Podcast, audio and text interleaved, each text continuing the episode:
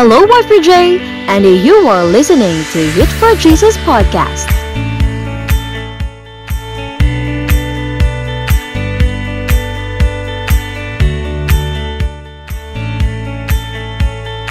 Welcome to our podcast with our new episode. For that, let's start our episode today.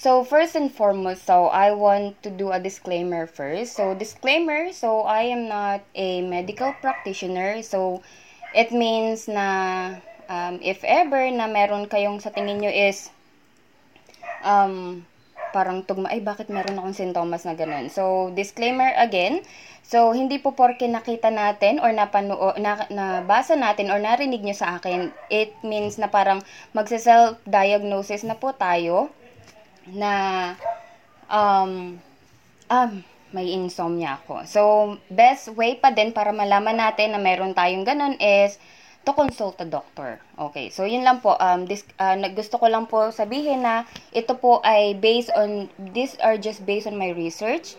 Wala itong talagang ng galing sa akin. So, actually, may kinakabahan talaga ako kanina pa. So, hindi ko alam kung ako ba ay maiihi or nagugutom or hindi ko alam kung kinakabahan ako. Kasi first time kong mag-speak ng marami ang ang makikinig. Usually, nag speak lang ako ay sa youth dun sa church.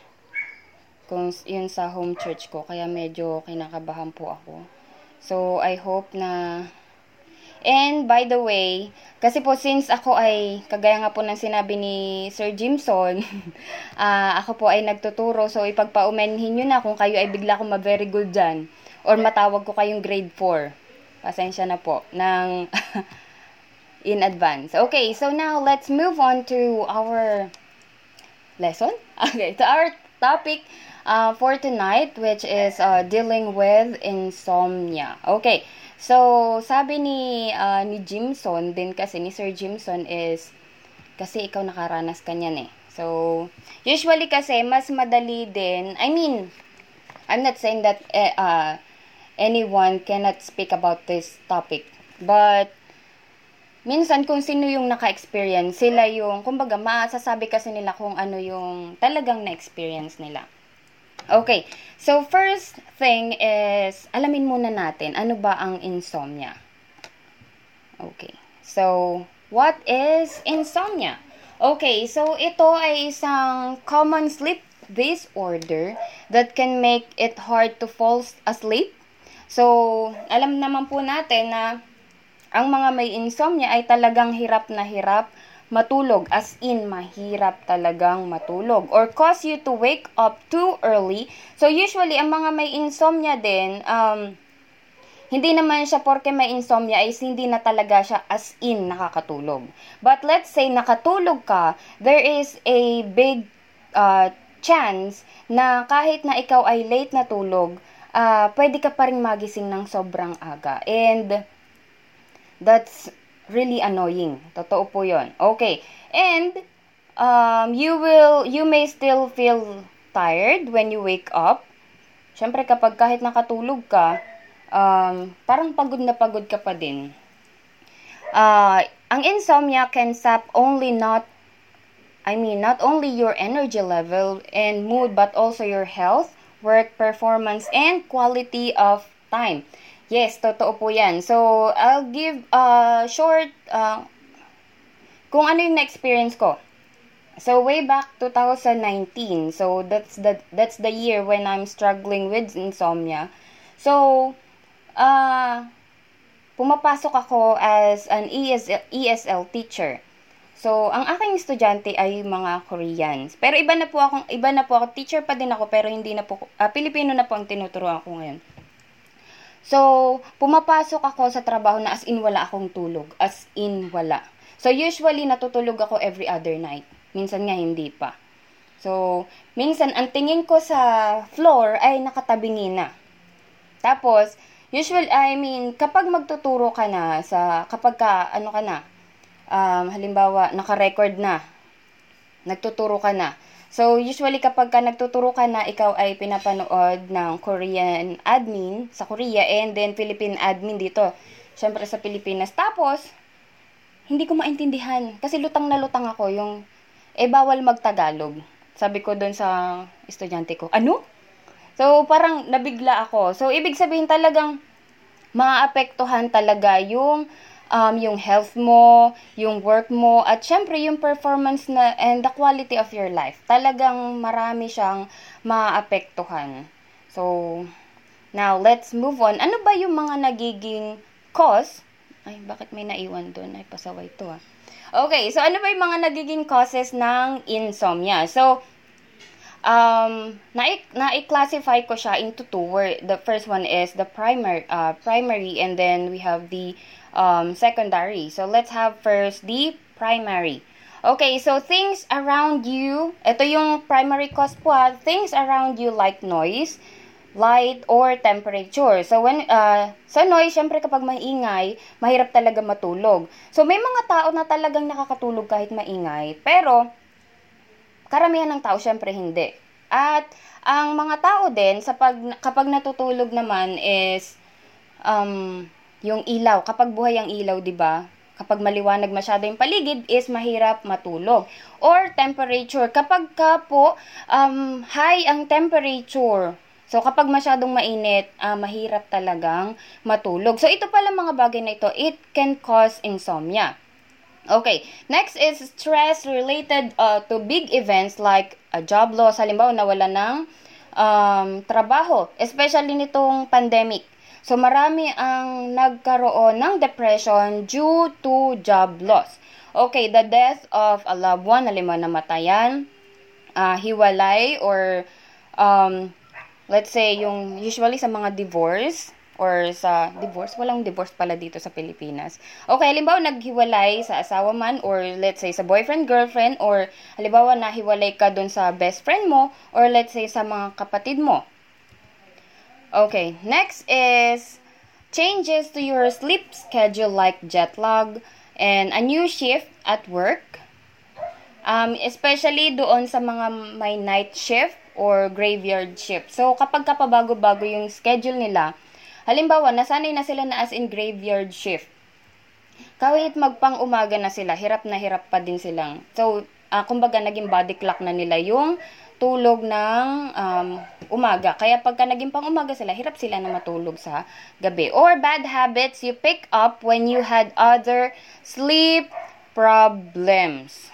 Okay, so yung mga bad habits na ginagawa mo, I mean, hirap ka na nga, hirap ka na nga matulog and then um, gumagawa ka pa ng way para hindi ka palalong makatulog. Okay, so sometimes, so this one, I'm not really uh, sure about this. So this is just based on my research. Sabi, sabi ay your genes. So research has found that uh, tendency for insomnia may run in family. So um, possible na meron din ito sa pamilya or nagra-run siya. Okay, so ito naman yung mga secondary. Okay, so pain or discomfort at night. Discomfort. Halimbawa, uh, merong masakit sa'yo na, halimbawa may iniinda kang sakit. Sakit ng ngipin? Okay, or basta may iniinda kang sakit. Siyempre, kapag ka may masakit sa'yo, mahirap naman talagang makatulog. Kahit naman sakit lang yan ng ngipin, mahirap talagang makatulog. Okay, pregnancy. So, dito sa pregnancy, hindi hindi ko din masyadong ano kasi hindi pa naman ako na bubuntis. Okay. But kasama yan. Okay. And, um, other sleep disorders like sleep apnea. So, yung sleep apnea po, ito po yung tinatawag na sleep disorder. Okay, sleep disorder din siya. Uh, based sa research ko, ito ay where breathing is interrupted repeatedly during sleep. Okay, so ano ba yung parang, na, paano ba natin makakarakterize na meron kang sleep apnea? So, isa po is kapag meron kang malakas na snore or hilik. Okay, or yung restless leg syndrome. Kapag ka po yung, sino dito yung mahilig magkuyakoy? So, um, hindi ko naman sinasabi, ulitin ko, hindi naman porke sinabi na ikaw ay mahilig magkuyakoy, ay ikaw ay may ano na, may insomnia na. Pero ito, ito po daw ay nagiging cause ng insomnia. Another thing is caffeine, tobacco. So, yung kape, so alam naman natin ang kape ay merong caffeine. Okay, so alamin natin kung dugo pa ba yung dumadaloy dyan o kape. Okay, so yung tobacco or alcohol use as well as the use of illicit drugs. Okay, so usually these uh itong mga bagay na ito is kumbaga ito ay talagang nakakaapekto lang kapag ka ito ay as in too much na ang pag-use natin dito. So, I'm not saying naman na gumamit kayo, uminom kayo ng alcohol, manigarilyo kayo, or gumamit kayo ng mga illicit drugs. Pero, so, ka, uh, when it comes to medical terms, hindi naman siya basta-basta um, magbibigay sa iyo ng insomnia. Basta ito ay ginamit mo ng too much. So, doon papasok yung insomnia. And mental health issues like depression and anxiety. So, aside sa insomnia, yes, nagkaroon ako ng ganito depression, and ng anxiety. So, syempre kapag may depression ka, nandiyan yung lagi ka na lang hindi maintindihan ang pakiramdam, kung bakit ka malungkot, ano bang naging problema mo.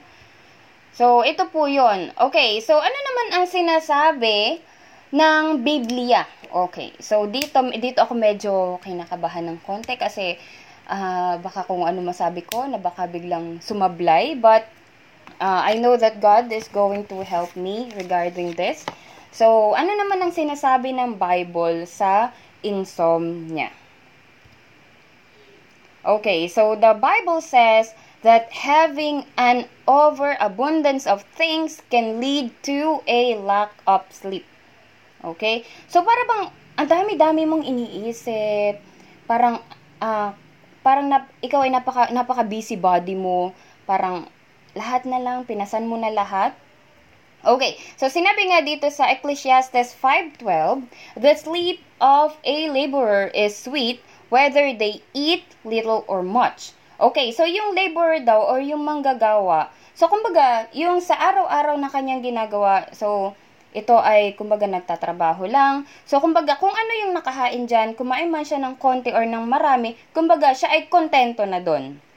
Okay, kumbaga hindi na siya naghahanap ng iba, siya ay makakatulog. At pag natulog siya, nakakatulong siya na, nakakatulog siya ng mahimbing kasi nga wala siyang masyadong iniisip. So, unlike here, sa wed uh, dito, so but as for the rich, their abundance permits them no sleep. Okay, so disclaimer again, when it comes to rich, baka kasi magkaroon ng misinterpretation. So, hindi naman po lahat ng mayaman. Okay, so hindi naman ito totally parang ililiteral natin yung yung ano. But, um, usually, di ba, kapag ka maraming possession, so yung tinutukoy dito, so parang lagi siyang balisa na parabang dahil nga marami siyang pera, marami siyang kayamanan, marami siyang possession is iisipin niya at saan niya gagamitin to? Saan ko kaya gagamitin to? Paano ko kaya mai-increase pa to? Um, paano kaya pag may nagnakaw? Anong gagawin ko? Baka may pumasok dito sa bahay namin, baka may kumuha ng pera ko. So, kumbaga, um, yung laborer, laborer sleeps ng sweetly, samantalang itong uh, rich ay, dahil nga marami siyang iniisip, uh, ganun, di siya makatulog. Okay, so, ito yung sa Bible. Okay, so, nung na-search ko yung about doon sa Bible, I mean, ano ba yung sinasabi ng Bible about sa insomnia? So, eto, meron akong tatlo. So, ito yung sinabi ng Bible na, kumbaga, ano ba yung tingin ng Bible or ano ba yung nagiging cause? Okay, ba, uh, uh, aside doon sa cause na sinabi ko kanina, yes, nandun din yung papasok, pero ito ay papasukan naman natin ng um, biblical. So, help me, Lord. okay, so the first one is worry. So, worry is to feel or express great concern. Okay, so in the first place, worry is not really bad. Bakit po? Kasi minsan, um, kapag kayong parang ang lagi nating thinking, so tama naman yung thinking na la, ipaubaya mo lahat kay Lord, okay? Pero wag naman yung to the point na ipinaubaya mo na lahat kay Lord, may exam ka, uh, halimbawa mag-exam ka sa school, hindi ka nag-review kasi sabi ni Lord, ipaubaya sa Kanya ang lahat. wag na daw ako magtrabaho kasi sabi ni Lord, ipaubayan na daw lahat sa kanya. Okay, so at some point, worry is not that bad. Kasi, kumbaga, nagwo-worry ka na, um, kumbaga, yung worry na yon uh, nagbibigay sa'yo ng parang motivate, hindi naman siya totally motivation, but it leads you to do something. Okay, na, ay, kailangan ko pala tong tapusin. Ay, kailangan ko palang magtrabaho. Ay, kailangan ko palang mag-review. But, in this, um, in this matter, so itong worry na ito ay, kumbaga, too much na siya. Okay? So, every, uh, lahat naman ng sobra ay hindi maganda. Right? Okay, so worry, it is one of the major cause of insomnia. Major cause po ito. So, para bang lagyan lang mag-iisip, paano ko babayaran yung mga bills na yon? Ano yung mga kailangan kailangan kong gawin? So, ano ba yung mangyayari? Um, kailan ba ako makakabili ng bahay? okay, kailan, kailan, kailan ba, kailan ba ako makakapasa sa board exam? Kailan ba ako matatapos mag-aaral? So, marami tayong iniisip. So, ang worry po, it's kind of specific. So, kumbaga, we lie in bed trying to sleep, but dahil nga kahit na gustuhin mo mang matulog, dahil nga ikaw ay worry ng worry, so lagi ang kumakatok sa iyong isipan, at kumbaga hindi ka makapag-relax. At dahil doon, dahil nga sa kaiisip mo na paano mo isosolve yung magiging problema, or I mean yung problema, inabot ka na ng umaga. Okay, so, ang worst nun is, uh, inabot ka na nga ng umaga, hindi ka na nga nakatulog, hindi naman din na-solve yung problema. Hindi ba? So, why worry? Okay, so, um, minsan nagwo-worry tayo sa mga grades in school, job interviews, kapag ka mag, uh, mag, may deadline na kailangang tapusin, kapag ka nagkaroon ng shrinking uh, budgets, halimbawa bigla na lang naubos, yung para bang, kailan ba 15? Kahapon, 15. Okay? So, usually, yung iba sumasahod ng A15. Pero, yung natirang pera sa'yo ay parang ano na, parang hindi ka, hindi lang, hindi ka aakin silang. 'Di ba? So marami tayong um, iniisip lagi. So we fret about bills and expenses, rising gas prices. So lahat, marami insurance costs, yung mga endless taxes marami tayong iniisip. So, parang nagiging obsessed na tayo doon sa parang isip-isip dito, isip doon. Okay, so, ano ba yung uh, over the span of a lifetime, so worry can add up to hours and hours of valuable time. So, kumbaga, yung kawa-worry natin, um, unti-unti nitong um, binabawasan yung mga um, value, yung mga magagandang oras mo na kailangan ikaw ay relax lang, na ikaw ay hindi hindi masyadong nakakunot ang iyong mga noo. Okay, and hindi na natin yun mababawi. Let's say, hindi ka na nga nakatulog, so hindi mo na yun mababawi. Okay, so let's now apply the scripture. Okay, so sabi dito sa Matthew Okay, meron ako ditong uh, script. okay, so sa Matthew 6, 25 to 34, so hindi siya na hindi hindi siya nakalagay diyan. But um this book, okay, or these uh, verses ay kumbaga sinasabi sa iyo ng Lord na huwag ka mag-worry. So sabi dito, uh, Jesus instruction to us about worry He reminds us that our Heavenly Father already knows what we need and will provide it for us. Okay, yung para bang um, dito sa verse kasi na to nakalagay na um, yung bang nagwo-worry kung saan kukuha ng kakainin, kung ano ba yung susuotin. So parang nagtanong dito, may tanong dito na mas mahalaga ba ang buhay kaysa sa Mag, mas mahalaga ba ang pagkain kaysa sa buhay? Tama ba? mas mahalaga ba ang damit kaysa sa katawan? you're worrying too much. Okay?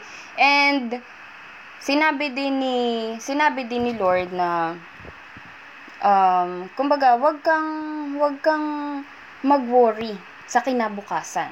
Okay? Kasi siya na yung mag-worry sa sarili niya. Hayaan mo na siya. Sabi nga sa verse uh, 30, kay liit ng inyong pananampalataya sa Kanya. Okay, so medyo masakit. So kahit ako tinamaan, kay liit ng inyong pananampalataya sa Kanya. So why worry? God is bigger than what you're worry for. 'Di ba? Napaka napaka ang God natin is almighty. 'Di ba? Okay, so wag nating alalahanin ng bukas. Alam na alam ni Lord kung ano yung kailangan mo. Usually nga ganito tayo eh. We are telling that God is the great provider.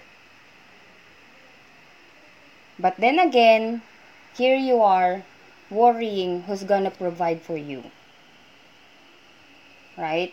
So, uh, almost of us naman is nagiging guilty din dito but kailangan nating ma-remind na, ay, si Lord nga pala ang bahala. Okay. So, kaya, so, wag mag-worry, uh, matulog ng mahimbing. So, uh, si Lord, si God will, uh, I mean, God will provide a breakfast for you in the morning. Okay, so next is um, after ng worry is we do have here, I do have here anxiety. Okay, so itong anxiety, ano ba itong anxiety na ito? So usually, kasi pwede nating parang pareho lang naman yung worry at ang anxiety. So, ang pagkakaiba po nila, ang worry po is more on specific Tsaka kumbaga, though hindi rin naman mag, hindi naman talaga maganda yung sobrang nagwo-worry, pero medyo mas ano tong anxiety. Kasi kumbaga, um, ang anxiety ay it is an emotion characterized by feelings of tension, worried thoughts, and physical changes like increased blood pressure. Kumbaga, si worry, ito ay nag-exist um, lamang sa mind natin. Okay? But here, sa anxiety, syempre ang anxiety naman is nag exist lang din sa mind natin. But, the worst thing about here is naaapektuhan po ang ating katawan. So, ang anxiety po ay pwede itong makapagpataas ng blood pressure. So, hindi lang yon. So, yung mga tao daw na may anxiety disorders, usually have recurring intrusive thoughts or concerns. So, kumbaga, they may uh, they may certain they may avoid certain situations out of worry. Um, nagkakaroon din sila ng ganito. So, usually, na, nararanasan ito ng may mga anxiety. Sila ay um, nakakaranas ng sweating, um, trembling, dizziness, or a rapid heartbeat. Okay, so, I can say na naranasan ko itong lahat. Bakit nandiyan kayong lahat? Okay, so, um, ito po. So, usually, di ba, ang worry talagang isip lang. Pero pag anxiety, ka, ano na nito, kumbaga, uh, parang hinihilan na niya yung iyong um, health din talaga. Okay, and also, ang anxiety, so, ang anxiety po ay, ano bang tawag dito sa anxiety okay, so kumbaga ang anxiety, you have a paranoid ideas. Okay, masyado ka ng paranoid. Parang halimbawa matutulog ka, bakit ang bakit ang ang bilis ng kabog ng dibdib ko? Tapos ay bigla siyang bumagal. Um, mamamatay na ba ako pag ako natulog? Para bang you are thinking too much. I mean, wala pa yung problema. Iniisip mo na you are so advanced. Right? So, napaka-advanced mo when it comes to um, para bang sobrang paranoid mo. Wala pa yung problema, iniisip mo na kaagad.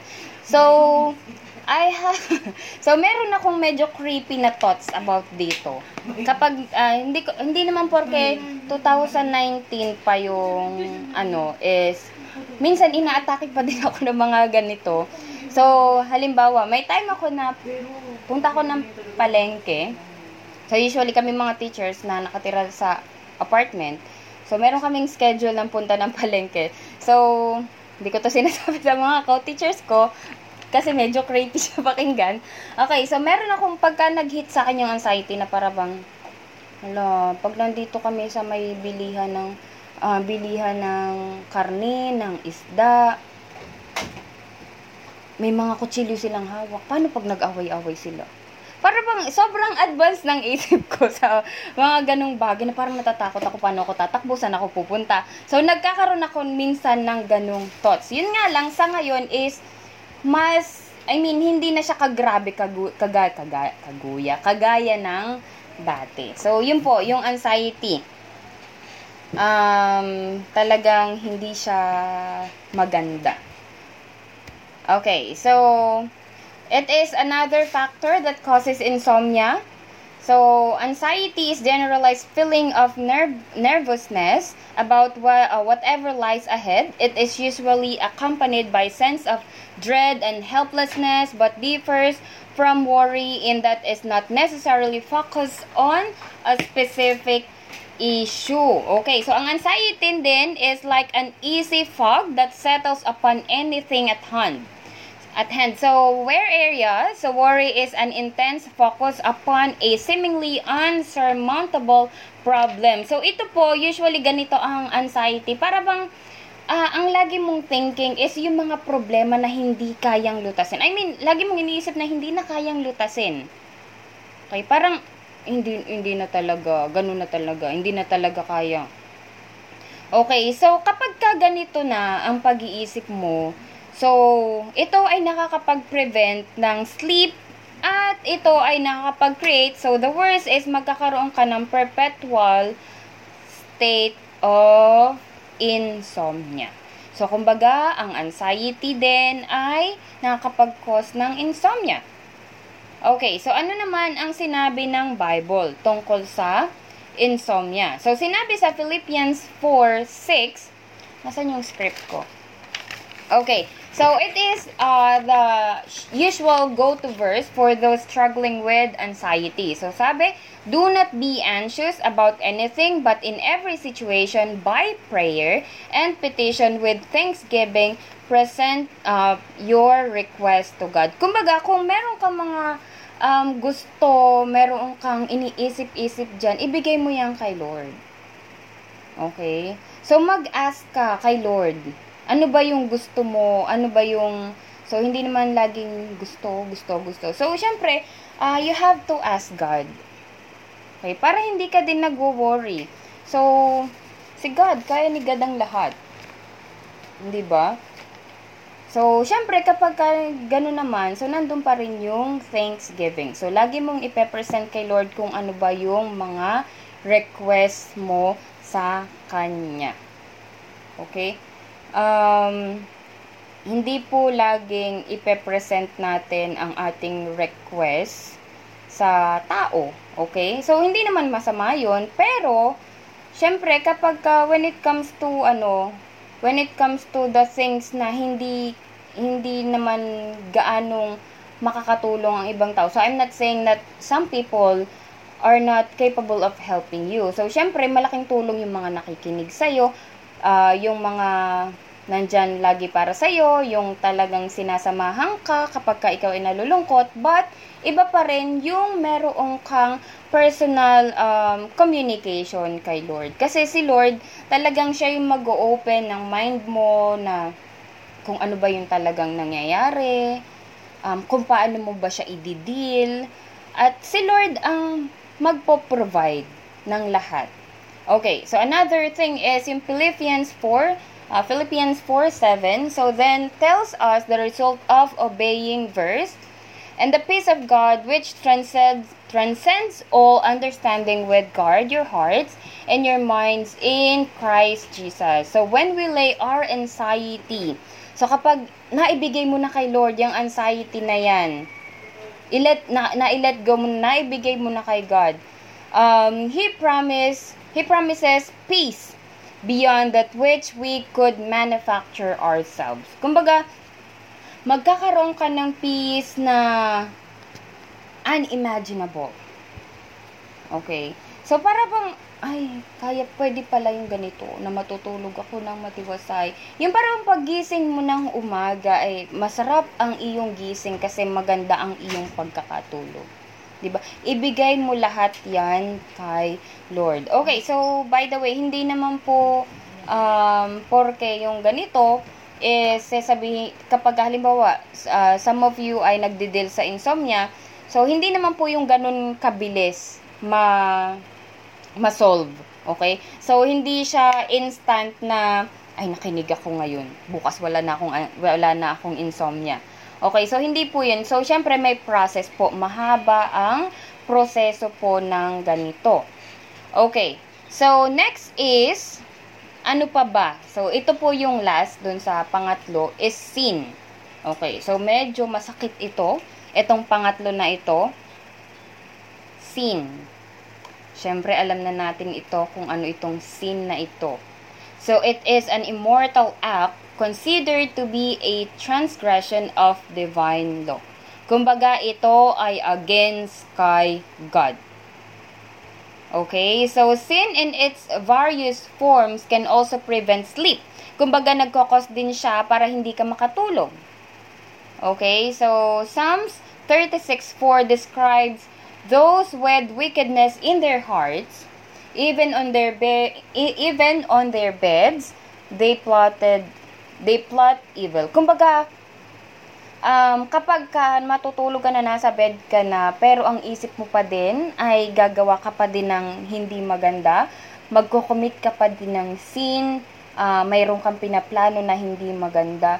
So, ito po ay pwede ding mag... Siyempre, isip ka ng isip eh. Paano mo ba siya gagawin? So, ang sin po ay nagkakaro, nagiging dahilan din para ikaw ay hindi makatulog nagkakos siya ng insomnia. So, they commit themselves to be a sinful course and do not reject what is wrong. So, malicious planning and its eventual counterpart, guilt, can make the heart so heavy that sleep flees from us. So, usually kasi, syempre kapag ka tayo ay may kasalanan, um, isa din po yon So, isa is, dahil nga hindi ka makatulog kasi meron kang binabalak na hindi maganda. So, another thing is dahil nakagawa ka ng kasalanan, um, yung guilt ay nasa sayo. Yung guilt na, bakit ko ginawa yon nakasakit ako ng tao. Parang iisipin mo siya ng iisipin hanggang sa umabot na ng umaga. So, talagang, um, uh, ang sin naman is, wala naman talagang tao na hindi nagkasala. But, the the reason why we are here, the reason why you are listening, the reason why you are being invited here is because para maiwasan natin na talagang uh, ma-expose tayo or talagang tayo ay laging magdidil sa kasalanan. So that's why you are called here by God. Okay, so sinabi sa Proverbs um, 6, 1 to 5. So, it tells us what to do about one kind of wrong decision. Kung halimbawa, if we have co-signed a bad loan for someone or made a nas- hastily uh, hasty pledge, we should go immediately to try to free ourselves. We are not even to sleep until we have undone the foolish contract we entered. So, righting the wrongs Kumbaga kapag itinama mo yung iyong ginawang pagkakamali is the best way to cure ang iyong insomnia na ang naging cause ay yung iyong ng mga pagkakamali mo or mga kasalanan. Okay, so kumbaga mag-idil mo. You have to accept that I have sinned. Okay, that's why meron nga tayong repentance, meron tayong uh, confession, okay? So, kailangan mong um, i-accept, i-admit na ikaw ay nagkasala and you have to do the right thing which is righting that uh, wrongs para at least ma-free mo yung sarili mo. Hindi man natin na maibabalik kung ano man yung nagawa mong pagkakamali. But still, kung ikaw ay hihingi ng patawad sa Lord, si Lord naman ay mapagpatawad. Di ba? Sobrang mapagpatawad siya. Okay, so God promises to forgive and cleanse those who belong to Him and confess their sins. So 1 John 1, 9, a clear conscience is the best sleep formula. Okay, pati pala ang pagtulog ay may formula din. So, best sleep ay kung clear ang ating conscience. So, tal um, kagaya nga ng sinabi ko, lahat naman ng tao ay nagkakasala. Diba? Pero, i-confess natin kay Lord, mag-repent tayo, at Lord will uh, forgive us. Okay, so Okay, so here are naman. So ito naman, paano ba natin um, ibibit yung insomnia? So again, I'm not saying na after you uh, do these uh, practices is mabibit mo na yung insomnia. So, it is a matter of repeated action. So, kung isang beses mo lang ito gagawin, okay, eh, wala din. Okay. So, I hope eh napaliwanag yung doon sa or I hope medyo doon talaga ako kabado when it comes to scripture. Okay, but I know God is with us. Okay, so ito naman yung mga ways. So itong mga bagay na ito or itong mga ways na ito on how to deal or how to beat insomnia, it is from doctors. Okay, nanak ko sa internet. So, kumbaga, yung mga experts din ang nagsabi nitong mga recommendations na ito. Okay. So, the first one, para po ma-beat natin ang insomnia is you have to wake up the same time each day. Okay? Para bang gagawin mo na siyang body clock. Para bang kailangan makilala ng katawan mo na ganitong oras ka matutulog, ganitong oras ako gigising. Okay? Each time of the day, kailangan pare-pareho ang iyong gising. Okay, another thing is eliminate alcohol and stimulants like nicotine and caffeine. Okay, so yun nga, yung sa nicotine and sa caffeine, yung mahilig magkape. So, isa ito sa nung ako ay nagpa, nung ako ay na-diagnose na meron akong insomnia, uh, anxiety, and depression. So, isa ito sa ipinagbawal sa akin ng, ng doktor. Yun nga lang, minsan matigas ang ulo ko. Nung time na medyo nakakatulog na ako, nagiging ayos na yung tulog ko, uh, umiinom ako ng kape. So, recently lang, nagkape ako. Nag, nag, nagkape ako ng parang gabi, gabi na. So, bawal kasi yon especially dun sa mga hirap matulog. Kung magkakape kayo, at least wag kayo magpapaabot ng tanghali. Okay, pagka hirap talagang matulog. At least sa mga uh, middle sa morning. So, sabi ang best way daw na mag-coffee is yung not too early but not too late din. Okay, yun sa mga hirap matulog. So, meron din naman kasi na talagang ang kape ay kape is life. 'Di ba, James? Okay, so kasi ito po ay nakakapag-cause din para hindi tayo makatulog. Okay, so limit naps. Okay. So, ito po, yung pa, kumbaga, yung limit naps is yung bang natutulog tayo ng daytime. So, sinasabi nila na hindi naman talaga masama ang... Kumbaga kasi yung iba nga lang, kung bakit nasisira yung tulog sa gabi, kapag ka nag, nag, natulog sa daytime, hindi nap ang ginagawa.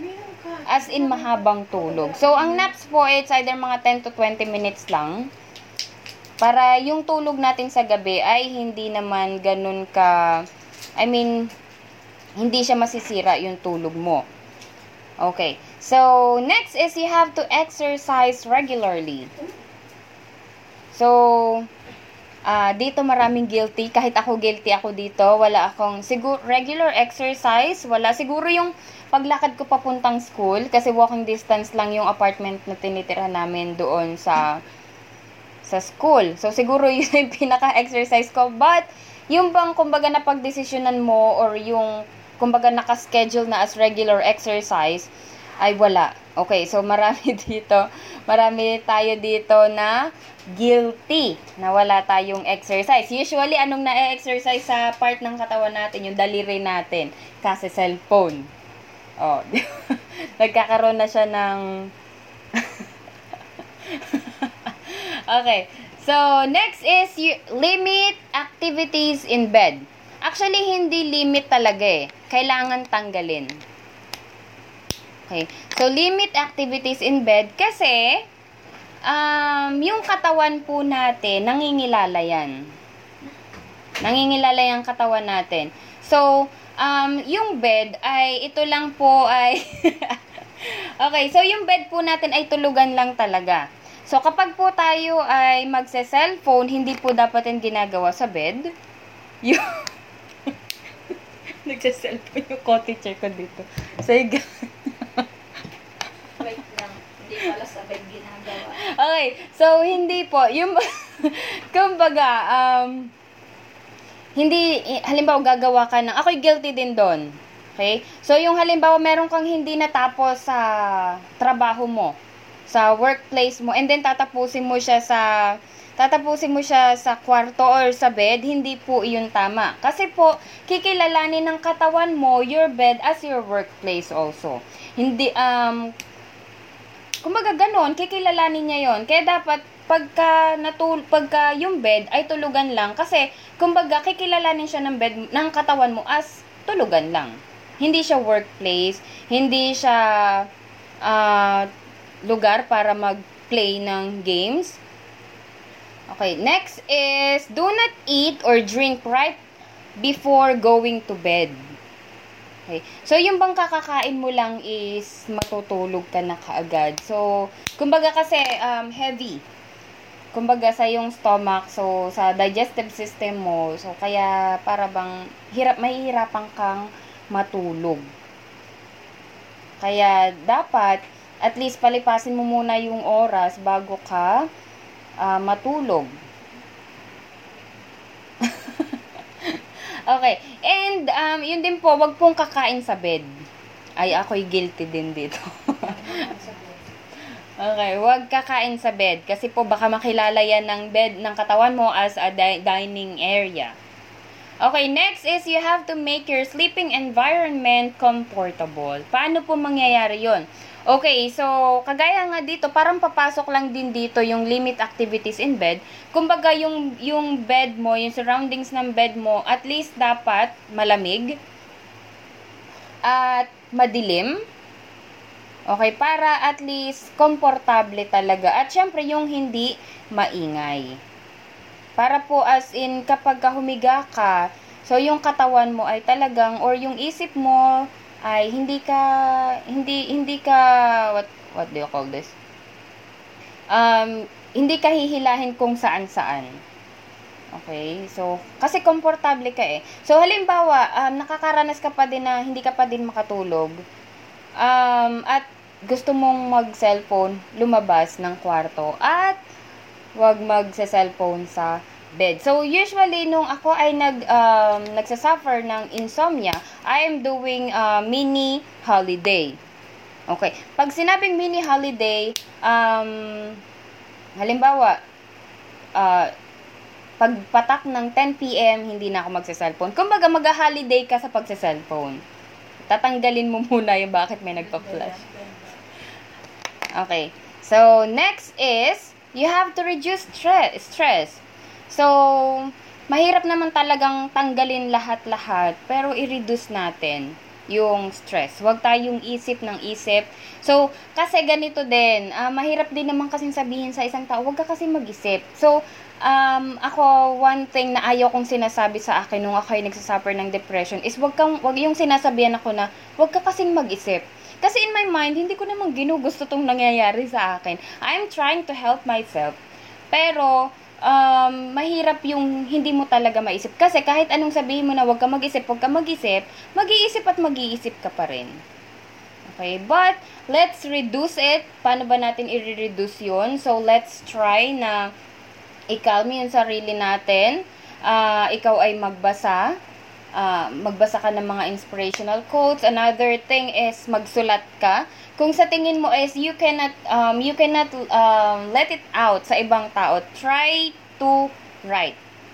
Ginawa ko din po ito kasi nagkaroon ako ng um, kumbaga naging paranoid ako na nawalan ako ng tiwala kahit kanino. So, yun, sinusulat ko. Yung mga hindi ko masabi is naisusulat ko. Next is get all your worries, you're worrying over with before you go to bed. So, kumbaga, bago ka matulog, is kailangan mong kailangan ah tanggalin mo muna yung mga iniisip mo. So, the best thing that you can do is, before you sleep, is isipin mo muna. So, let's say 1 hour before you sleep or 10, 30 minutes before you sleep, isipin mo muna, ano ba yung mga specific na iniisip mo? Na, yung mga specific na worry mo, and then, try to come up with a solution. Ah, at yun, makakatulong yun na para at least mag-iis yung iyong iniisip. Okay. So, okay, so, ito na po yung last. Okay. Sabi ni Lord, I got you, kid. So, this is just one verse. Okay, so sabi ni God, Peace I live with you, my peace I give you. I do not give to you as the world gives. Do not let your hearts be troubled, and do not be afraid. Okay, so kumbaga si Lord, si Lord ang bahala sa iyo. So yung yung worry, yung anxiety, yung um yung sin or yung guilt natin, ah ibigay natin yung lahat kay Lord. Kung ano man yung mga worry mo, ano man yung mga iniisip mo, ibigay mo yung kay Lord. Kasi yung mga bagay na yan, yan ang nagiging cause kung bakit hindi tayo makatulog. And you have to claim na ikaw ay magkakaroon ng victory over insomnia. Okay? Kasi hindi pwede na ah, kahit pa sabihin mong napakahirap i-deal ng insomnia nandun pa rin na kailangan tutulungan mo yung iyong sarili. Kasi kung hindi mo tutulungan ang sarili mo, kahit anong kahit anong advice ang sabihin sa iyo ng ibang tao, kahit anong um, basa mo sa scripture, that, hindi ko naman sinasabi na walang power yung scripture ha, pero nandun pa din kasi na kailangan mo siyang isink in sa isip mo. But if you're not going to deal with it, with yourself, uh, dude, you have to think. Kasi hindi mahihirapan ka na i-overcome ito. Kasi ang insomnia is napakahirap niya. Ah, sabi nga ni Jimson, mag ano daw ako mag mag testimony. So, nung ako ay hindi pa nadadiagnose na ako pala ay may insomnia, mayroon akong depression and anxiety, I was in in denial stage na okay lang ako. Normal lang namang malungkot.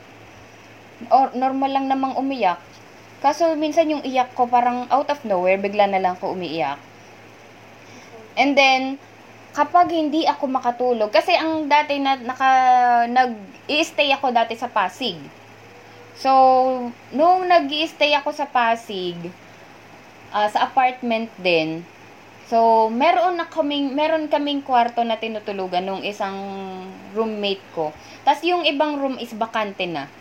So, kapag ka ako inaatake ng insomnia, bubuksan ko lahat ng pinto doon. Tapos maghahanap ako ng pwede kong tulugan. Kahit pa sabi mong walang tao doon, um, hahanap ako. Kasi pag kami insomnia, kahit di ka makatulog, talagang humahanap ka ng lugar kung saan ka talaga magiging komportable. So, another worst thing that I did ay umiinom ako ng gamot ng hindi prescribed ng doktor. Bumibili ako ng cetirizine, bumibili ako ng um, Niusep, ng kung ano-anong gamot. Iniinom ko yon without the prescription para kasi iniisip ko kasi 'di ba may mga gamot na nakakaantok. So yun ang thinking ko, makakatulong yun sa akin, makakatulong sa kaya makakatulog ako. So there is a time din na naglakad ako. That is 12 midnight sa sa show. Diyan sa may ano, nag I mean sa show ba? Hindi yata. Okay. So, doon, basta sa Manila, as in, sobrang haba ng nilakad ko na hindi ko na alam kung nasan ako. lakad lang ako ng lakad. Kasi, kumbaga, yung pag-iisip ko, habang isip ako ng isip, hindi ko alam na ang layo na pala ng aking narating. Kasi nga, ang thinking ko din nung lalakad ako ng lalakad para pag uwi ko, pagod na ako. Matutulog na lang ako. Yun nga lang, hirap talaga. Hirap talaga akong makatulog nun. So, ang nakakalungkot lang, nung ako ay mag ako ay talagang worse na yung nararanasan ko dahil hindi na talaga ako makatulog. Sobrang frustrated ako. As in, yung frustrations ko na umiiyak ako, na sinasabutan ko yung sarili ko. Kasi gustong gusto ko makatulog. Umiiyak ako kasi gusto kong matulog. Pero hindi ako makatulog. So, yung roommate ko, ang ginawa niya, kinuha niya yung bag ko. Tapos, na i... Pinaglalagay niya doon yung mga damit ko. Sabi niya sa akin, ate, umuwi ka na. Sabi niya, ate, umuwi ka na. Wag mo nang, kasi nga, ako gusto kong umabsent noon. Pero ayaw akong, ayaw akong payagan umabsent ng admin. Kasi nga, kumbaga, um, pag umabsent ako, sino magsasab sa akin na teacher? Parang ganun lagi. Yung ano nun. So, ang ginawa ko nun, umuwi talaga ako. Umuwi ako sa amin. Tapos, nung nasa bahay ako, naawa ako sa nanay ko kasi, um, na, minamassage niya yung ulo ko. Kasi yung nanay ko, uh, naiyak ko. So, yung nanay ko, siya yung parang unang-unang nasasaktan dun sa nararanasan ko. So, kaya ako nag-decide no, na kailangan kong tulungan yung sarili ko. Dun ako nagsimula na, um, uh, nag-ano ako. So, ito, meron ako dito. So, ito, kahit puro parang mathematics yung ano niya. So, ito ay, hindi, hindi nyo naman mababasa kung anong nakalagay dito. So, ito yung aking um, journal. Okay. So, sinulat, sinusulat ko dito, sinasabi ko lahat kay Lord. So, umiiyak ako pagka ako naging Bible reading. Binasa ko na yung Ecclesiastes, uh, Ezekiel. So, binasa ko na yung ibang book. So, hindi ko na ba nabasa lahat. So, pero yun ang ginawa ko. Yun yung mga way ko. And then, yung prayers. And then, I'm talking with um, So, marami ang pastor na nag, ano sa akin, nag, anong tawag dito? Nag, ano bang tawag dun? Ah, uh, nalimutan ko kung ano yung tawag. Basta maraming pastor yung kumausap sa akin, nag-counsel. Okay, maraming pastor na nag-counsel sa akin na kumbaga tinutulungan nila ako. So, isa doon si, yan, si Jim, si Sir Jimson, si Renz na nag-speak din nung nakaraan So, isa sila, kasama sila sa mga um, nag-counsel sa akin nung ako ay nagdi-deal sa ganong sitwasyon. As in, sobrang hirap. So, that's one of the worst days of my life. At yun ang ayaw na ayaw ko nang mababal, babalikan talaga. Sobrang, sobrang mahirap talaga. Kaya, um, kayo, um, talagang isurrender nyo lahat kasi napakahirap mag-deal sa ganung sitwasyon. Okay, so wag na nating um wag na nating intayin na tayo ay dadating sa ganon na ikaw ay nung ako ay nag uh, ang ipapa-check up ko lang naman ay ang gusto ko lang naman ay tanong kay doc eh bakit po hindi ako makatulog. Nung si doc ay nagsusulat, doc bakit may antidepressant? Doc bakit may vitamin B? Doc bakit may ganito? So, yun pala, uh, nagdidil na pala ako sa ganun. So, ayun.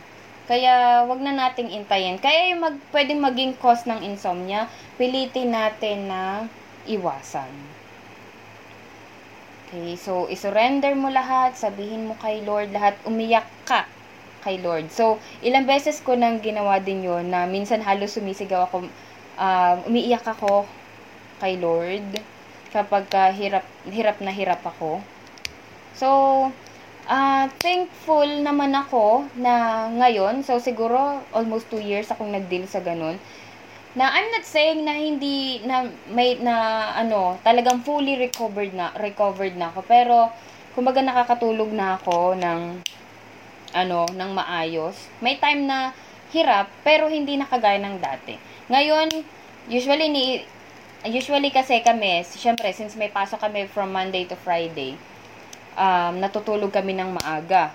So, Ang Friday, parang ang thinking namin, ang thinking ko, Friday is a cheat day. Pero minsan kung kailan Friday, doon pa kami minsan nakakatulog ng mas maaga. So, syempre, yun din ay sa tulong ng mga taong nakapaligid sa iyo. So, syempre, dito sa kasama ko sa kwarto, may kasama kasi ako sa kwarto, na dati talaga nagtatago ako pag nagsa-cellphone. kasi pinapagalitan ako pagka, um, pinapagalitan ako kapag ka late na ay nagsa-cellphone pa. Pero magandang bagay naman yun kasi, nakatulong yun sa akin kasi hindi na ako makahawak ng cellphone. Um, kailangan ko nang matulog. So, magandang bagay yun. At kapag minsan, nagpapaunahan din kami, parang ano, ay, nakitulog na si ano, matutulog na din ako. So, maganda din na yung environment mo din, kumbaga nagtutulungan kayo, kumbaga yung mga kasama, kayo yung nagsasabihan, kayo yung magsasabi kung tama pa ba, or, I mean, hindi naman natin siya parang i ano ba ginagawa mo? Pero kumbaga tulungan. Tulungan sa lahat ng bagay. At syempre, nandun din na dapat uh, si Lord ang kauna-unahan. Okay. Uh, marami ako na experience pero hindi ko naman sasabihin lahat at sa pasensya na mahaba yata. Okay. So ito um nakalagay dito evaluate yourself. Bakit kaya? Kasi sometimes it's it's not insomnia, it's because you have internet connection. Hindi daw helpful yung may ka-late night talks. Oh, wag niyo na kasing isipin kung mahal ba kayo noon. Hindi talaga kayo mahal ng joke lang. okay, so minsan po isipin natin baka iniisip niyo may insomnia ba ako? Baka lang talagang meron kayong internet connection kaya hindi kayo nakakatulog. So meron ding tawag din po doon sa mga tao na um, dahil nga hindi nila magawa ng daytime due to work or let's say school works, um, yung gabi is sinusulit nila. Doon sila nagse-cellphone, doon sila nanonood. Okay, so yun yung ano nun, pero wag nating wag na nating hayaan na mag-lead ito sa insomnia. So dahil din sa insomnia na yan, so I think nakapanood na ako ng K-drama na nasa 80 80 K-dramas, kung saan yung mga K-dramas na yun ay merong 16 episodes or 20 episodes na ang kada isang episode ay isang oras. So, I think, uh, papasok na siya ng nasa 500, ewan ko, basta nasa madami na siyang episodes. So, hindi din yung maganda. So, lagi nyo ding papatay ng ilaw kasi po, uh, isa din, so, may dinagdag pa ako eh. No? Kapag po kasi laging bukas ang ilaw, uh, maiisip, ma, madidetect ng inyong isip na, ano na, umaga na. Okay, kaya magigising ka na. Magigising na yung isip mo. So, pilitin po natin na komportable ang ating tinutulugan. Tapos naghanap po ako ng pag... normal, normal po ba yon? Ah, normal lang siguro yon. So, normal naman na nararanasan yun ng uh, ng tao na magutom at maghahanap ng pagkain. So, minsan ako gano'n na may in the middle of uh, dawn ay nagugutom ako, yun nga lang ako ay may pagkatamad kumain. So, minsan kahit gutom ako, hindi ako tatayo, pipilitin kong makatulog ulit. Okay, so lahat, uh, tayong lahat ay manalangin. Uh, Panginoon, naming Diyos, uh, Ikaw ay itinataas namin, Panginoon. Pinupuri ka namin dahil, Panginoon, Ikaw ay isang dakilang Diyos, Panginoon. Ikaw ay Diyos na buhay. Ikaw ay tunay na Diyos, Panginoon, na may lang ng lahat-lahat, Panginoon. Uh, Panginoon, nagpapasalamat kami sa uh, oras na ito, Panginoon, na ibinigay niyo, Panginoon, uh, dahil uh, nagkaroon kami ng pag-uusap tungkol sa insomnia, Panginoon, on how we are going to deal with it, Lord, and how your words will help us um, cure and deal and beat this insomnia, Lord. And Lord, um, kung sino man ang nakakaranas ng insomnia, Panginoon, um, we are asking you, Lord, na tulungan mo sila or tulungan mo kami, Panginoon, na talagang mapaglabanan namin ito. Dahil alam namin, Panginoon, na hindi lamang tulog ang kinukuha sa amin ng insomnia, but it can also lead to uh, worst uh, scenarios, Lord, kung saan kami ay magkakaroon ng sakit. Pwede itong um, mag-lead sa kung ano-ano. Pwede ito sa sakit sa heart, Panginoon, and sa other organs of our body, Panginoon. Lord, um, kaawaan mo kami, Panginoon. Kami ay humihingi sa inyo ng tulong, Panginoon, dahil hindi namin gusto na habang buhay ay um, ididil namin ito, Panginoon, or hahayaan namin ito na kainin kami, Panginoon. At nagpapasalamat kami, Panginoon, sa uh, sa Google Meet, Panginoon. Thank you for this uh, platform, Panginoon. Amidst uh, pandemic, Panginoon, kami ay patuloy, Panginoon, na nag-uusap-usap, Panginoon. Patuloy namin pinag-aaralan ng inyong mga salita, Panginoon. We are also thankful, Lord, sa internet connection. Thank you, Lord, kasi walang interruption sa internet connection. At we are also thankful about uh, sa mga ginagamit naming mga gadgets kung saan ito ay nakakatulong para kami ay maka-attend, Panginoon, sa mga online uh, na ganito, Panginoon, na gawain. At kami ay nagpapasalamat sa lahat ng bagay at nagpapasalamat kami, Panginoon, dahil kami ay hindi mo pinapabayaan. Tinutulungan mo kami at gumagamit ka ng ibang tao, Panginoon, ng maraming tao, Panginoon, para po mas mapalapit kami sa inyo. Uh, patuloy kaming lalapit sa inyo, Panginoon. Patuloy kaming magpapasalamat at patuloy naming itataas ang iyong pangalan. And over this um, insomnia, Panginoon, we are claiming na ang insomnia ay napakaliit na bagay sa iyo, Panginoon. Kayang-kaya namin itong ibit through you, Panginoon. Um, nawa, Panginoon, magkaroon kami ng thinking na kailangan namin ibigay lahat ng worries, Panginoon, lahat ng iniisip namin, Panginoon, at alam namin na kayo lamang ang makakatulong sa amin, Panginoon, dahil you are the King of Peace, Panginoon. And it's because you are the King of Peace, kayang-kaya mong ibigay sa amin ang kapayapaan. Thank you, Lord. We love you. In Jesus' name, Amen. Thank you.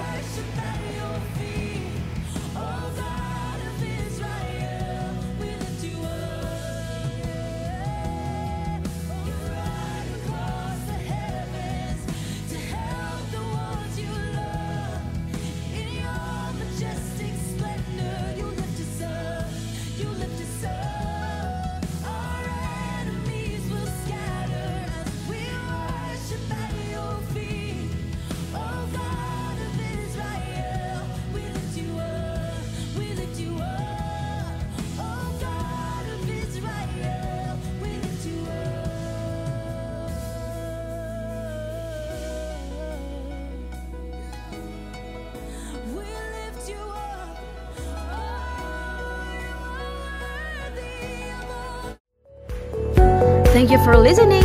Don't forget to follow our social media accounts. Until on our next episode.